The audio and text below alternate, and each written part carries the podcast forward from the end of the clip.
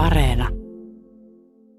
Yle Puhe. Ihminen on harmittavan epärationaalinen eläin. On tosi monta asiaa, joiden kohdalla me tiedetään, miten pitäisi toimia oikein, mutta silti se ei aina onnistu. Pilvikki upsets, miksi me ihmiset ei tehdä niin kuin olisi hyvä? Me käyttäytymistieteilijät halutaan ajatella sillä tavalla, että ihmisen toiminnalle täytyy oikeastaan kolme ehtoa täyttyä. Ensimmäinen niistä on se, että hänellä on kyky. Toinen on, että hänellä on motivaatio. Ja kolmas, ja monen kohdalla oikeastaan tärkein on se, että hänellä on mahdollisuudet, tilaisuudet toimia sillä tavalla. Ja jos me ajatellaan mitä tahansa terveyskäyttäytymistä, niin kaikissa näissä kolmessa on myös vaihtelua paljon yksilöidenkin sisällä, mutta tosi paljon yksilöiden välillä myöskin ja sitten myöskin ihmisryhmien välillä. Eli se, että esimerkiksi mä noudattaisin aina jotain tiettyä ohjetta tai vaikka nyt esimerkiksi tietyn ruokavalion noudattamista, niin siinä pitää täyttyä aina nämä kolme, että se olisi sataprosenttisesti joka kerta aina niin tapahtuisi. Voi olla niinkin, että, että jos ympäristö ohjaa kauhean voimakkaasti, niin sit sitä motivaatiota ei tarvita. Sen takia yleensä rajoitukset ja määräykset tai sitten niin kuin vahvat tämmöiset fyysisen ympäristön vihjeet, jotka ohjaa meitä käyttäytymään jollain tavalla, niin, niin voi olla paljon voimallisempia keinoja kuin sellaiset, missä luotetaan ihmisen omaan motivaatioon ja varsinkin niin kuin tietoiseen motivaatioon. Mä katsoin tuossa eilen itse asiassa tämmöistä pätkää Kaliforniasta, jossa oli tällainen protesti, tämmöinen näitä yksittäistä liberate-protesteissa, jossa ihmiset ovat tulleet jo, sankoon joukoin ulos ja vastustavat näitä erilaisia koronarajoituksia. Ja siinä oli eräs kaveri, joka, joka huusi ihmisille, että tulkaa ja aivastakaa mun naamalle ja mun naamaa saa läppiä ja voit olla niin epähygieninen kuin haluat.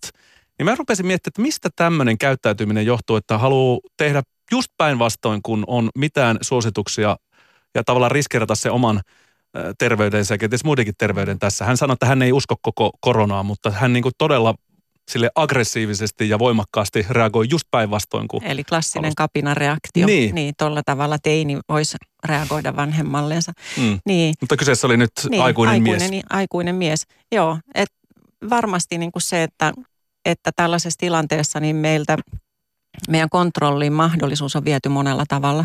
Että ensinnäkin tämä sairaus on sellainen, joka, jota me ei voida nähdä eikä, tai tämä virus, että me ei voida nähdä sitä, me ei voida haistaa sitä, me ei voida maistaa sitä, me ei voida mistään tietää, että mistä se niin kuin tulee. Eli siihen ei ole sillä tavalla, sillä tavalla kontrollia. Sitten toisaalta vielä niin kuin yhteiskunta, hallitukset antaa meille määräyksiä, joita meidän voi olla vaikea noudattaa tai jotka voi sotia jotain meidän muita tärkeitä motiiveja ja arvoja vastaan. Ja semmoisessa tilanteessa ihmisen, ö, osalle ihmisistä se luonnollinen reaktio on ottaa se kontrolli sillä, että ne kapinoi sitä vastaan. Ja toki Yhdysvalloissa sitten on niin kuin voimakkaita poliittisia voimia myöskin ja tota, mediaa, joka, joka lietsoo tämmöistä käyttäytymistä. Niin ja ajatus yksilön vapaudesta on huomattavasti erilainen kuin monissa muissa maissa. Huomattavasti erilainen kuin joissakin muissa maissa. Toki niin kuin, ö, liberaalissa ajattelussa yleensä ajatellaan niin, että yksilöllä, vapaud, yksilöllä pitää olla vapauksia, mutta yksilön vapaudet ei saa olla ristiriidassa toisten ihmisten vapauksia ja oikeuksien kanssa. Ja tuollaisessa tapauksessahan ne sitten on, että jos sä tartutat muita, niin sitten sä selvästikin rikot heidän, heidän oikeuksiaan. Kuulija kommentoi täällä, että koronan suhtautumiseen vaikeuttaa myöskin se, että asiantuntijoiden taholta tuleva ristiriitainen spekulointi on lisääntynyt. Että on merkkejä, että kallistutaan vähän niin kuin strategiasta mm. toiseen, että laumasuoja vai ei laumasuojaa. Eri maat toimii eri tavalla. On todella herkullista spekuloida, että mihin lopputulokseen me milläkin tavalla päästään. Ja sitten siihen, siihen vielä lisäksi se, että kun meillä on niin paljon taulukoita ja tilastotietoa ja on myöskin niin kuin mahtavaa tehdä jo omia johtopäätöksiä vaan niin kuin numeroiden perusteella. Ja nämä kaikki johtaa siihen tilanteeseen, että jälleen kerran se yhteinen hyvä on aika ristiriitainen Joo. käsite. Miten sä Pilvikki ajattelet muun muassa tästä niin kuin viranomaisten tai, tai terveysviranomaisten tämän kommunikoinnin niin kuin selkeydestä ja sen merkityksestä? Sehän olisi tosi tärkeää. Hallitusta on kiitetty siitä, että, että ovat olleet selkeitä viesteissään ja sitten taas viranomaiset on ehkä saanut enemmän takkiinsa siitä, että ne viestit vaihtelee ja tavallaanhan se on luonnollista, että ne vaihtelee, koska tämä on uusi tilanne, josta kertyy koko ajan tietoa lisää ja asiantuntijatkin niin kuin elää tätä muutosta. Mutta kansalaisen näkökulmasta se on todella hankalaa.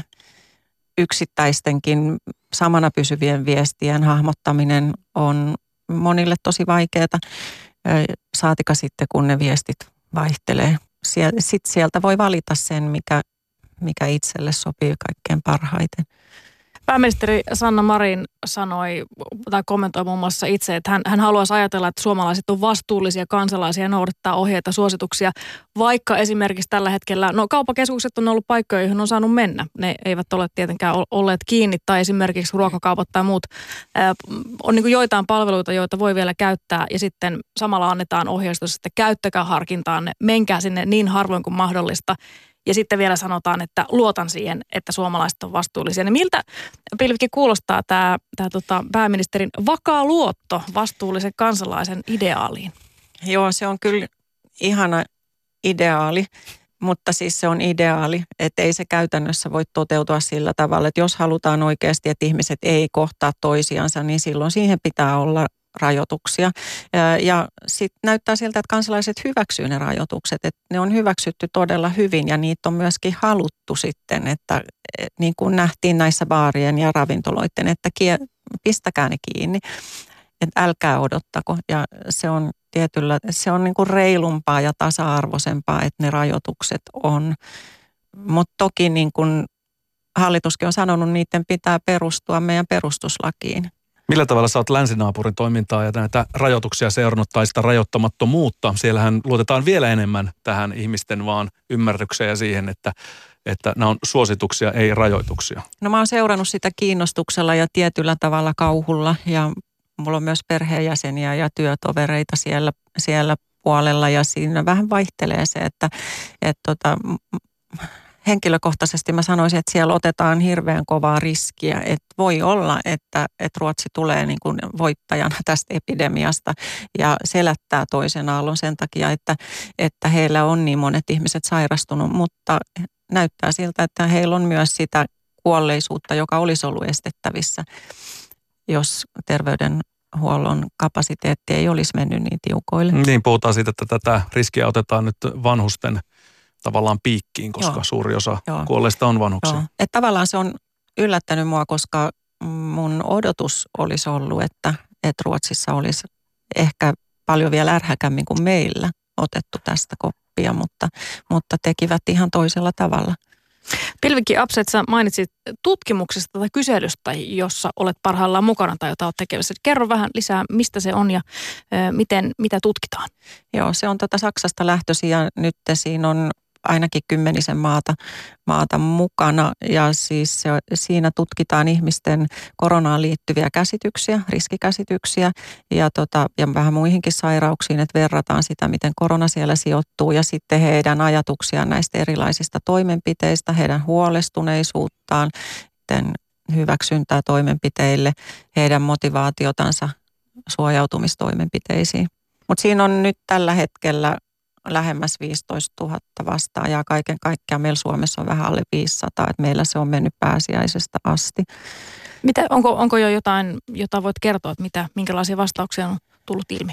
No nopeasti näyttää siltä, että, että aika niin kuin korkeana pidetään sitä omaa riskiä sairastua, että se on aika todennäköistä omalla kohdalla, että sairastutaan ja se, sitä ei ehkä pidetä ihan niin niin vakavana niitä seurauksia omalla kohdalla kuin esimerkiksi mitä USAssa tai, tai Englannissa pitävät, että siellä ehkä on enemmän sellaista hysteriaa kuin mitä meillä, aika rauhallista täällä. Ja sitten tota, ja ihmiset on todella sen kyselyn mukaan muuttanut toimintatapojaan, että melkein 100 prosenttia sanoo, että pesee käsiään useammin ja tota, 90 sanoo, että, että kättelee tai niin kuin välttää kättelemistä ja, ja sitten tota, nämä sosiaalisen etä, tai fyysisen etäisyyden pitäminen on tosi yleistä kanssa. Että sen tyyppistä käyttäytymistä ja sitten hyväksyttävyys tällä hetkellä näille toimenpiteille on tosi korkeata.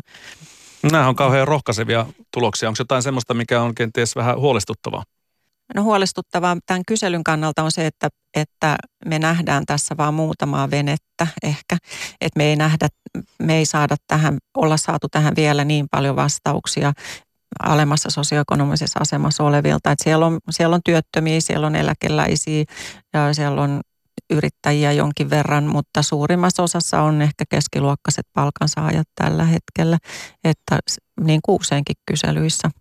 Käykö tuossa kyselyssä ilmi, millaisia odotuksia tai millaisen mielin ihmiset suhtautuu vaikka tulevaan syksyyn tai ylipäätään tulevaisuuteen? No se on kiinnostavaa, että, että kun siinä, siinä kysytään niin kuin sitä, että milloin tämä kriisi alkaa mennä ohi, kuinka kauan tämä nyt kestää, että tilanne alkaa normalisoitua meillä ja omassa, omassa elämässä Suomessa ja muualla, niin omassa elämässä ja Suomessa niin kuin tosi paljon nopeammin kuin muualla, että, että ihmisten aikaperspektiivi tuntuu olevan kolme kuukautta. Ihmiset on nyt optimistisia, Joo. kun, tulee, kun on kyse niin kuin omasta Joo, ja tämä on yksi niistä tämmöisistä päättelyn harhoista, mikä ihmisillä on yleisesti, että ollaan optimistisia oman, omien päätösten, oman toiminnan, oman tulevaisuuden suhteen. Minkä takia ihmismieli on tämmöinen? Tähän nyt tietenkin varmaan auttaa monessa tilanteessa, että on uskoa tulevaa, mutta että mistä tämä johtuu, että ihmisillä on taipumus optimistisuuteen sitten? Kyllä se on semmoinen itseä suojaava harha, että, että kyllä tässä elämässä on vaikea mennä eteenpäin, jos uskoo, että mulla menee kaikki aina huonommin. Ja osa ihmisistä on sellaisia ja me kutsumme heitä yleensä masentuneiksi ihmisiksi. Et, et, mutta sitten jos se, niin kun, jos se optimistinen harha estää ihmisiä toimimasta omaksi parhaakseen, niin se on, sit, silloin se on haitallista.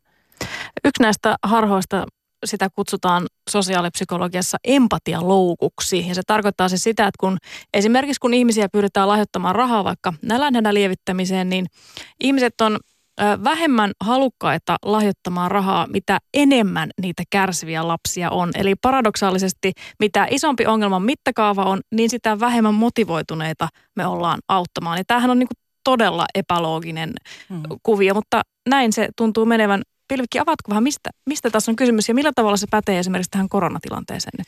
No isoja numeroita ja määriä on vaikea hahmottaa ja ne ei henkilöidy.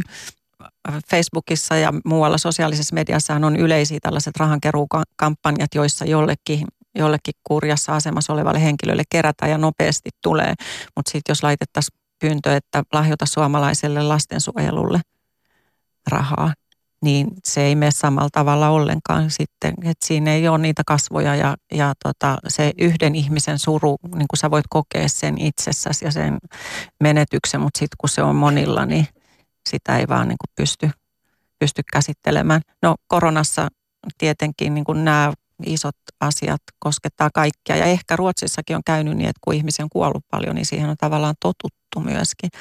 Että, että sitten se ei enää tunnukaan, kun se on tuhansissa – toinen tämmöinen äh, päätelmä, joka, joka herätti kyllä jotenkin omaa ajattelua kyllä tosi paljon, on tämmöinen jos se on sallittua, niin se on turvallista päätelmä, joka ei varsinaisesti ole ehkä yksi näistä tiedollisista harhoista, mutta se on kuitenkin sellainen päättelyketju, jota juuri tässä meidän käsillä olevassa kriisissä voi esiintyä. Eli jos ei mua erikseen kierretä menemästä kauppakeskukseen, niin se tarkoittaa sitä, että silloin se on sallittua. Mm. Ja Tähän, tässähän tietysti on niin kuin outaa, koska varsinkin sellaisissa maissa, joissa me ollaan totuttu siihen, että on tämmöinen valtion vahva sääntely kuin vaikka Suomessa, niin että me osattaisiin vähän niin kuin lukea näitä ohjeita, mutta näin ei kuitenkaan ole. Mistä johtuu tämä tällainen luenta? No varmasti just tuosta, että meillä on niin voimakas sääntely, että me ollaan totuttu siihen, että kaikki, kaikki ei-turvalliset asiat on säännelty pois. Niihin puututaan jollakin tavalla. Niin, luottamus niin, siihen, että... Niin, että, niin. Et, et se, ja tämä on varmaan niin kuin Ruotsissa iso asia, että kun heillä on ehkä ollut vielä enemmän tätä, tätä joku ruotsalainen psykiatri kirjoittikin siitä joskus kirjan, että, että yhteiskunta paniikkihäiriössä niin kuin Ruotsista, että, että siellä niin kuin on tämä riskien minimoimisen periaate ollut niin suuri, että ihmisiä tavallaan pidetään niin kuin pumpulissa ja sitten he ei osaa ajatella riskejä sillä tavalla. Ehkä tässä on nyt käynytkin sillä tavalla heillä, että he halailee toisiaan siellä, koska käsitys siitä riskistä on ihan täysin kadoksissa.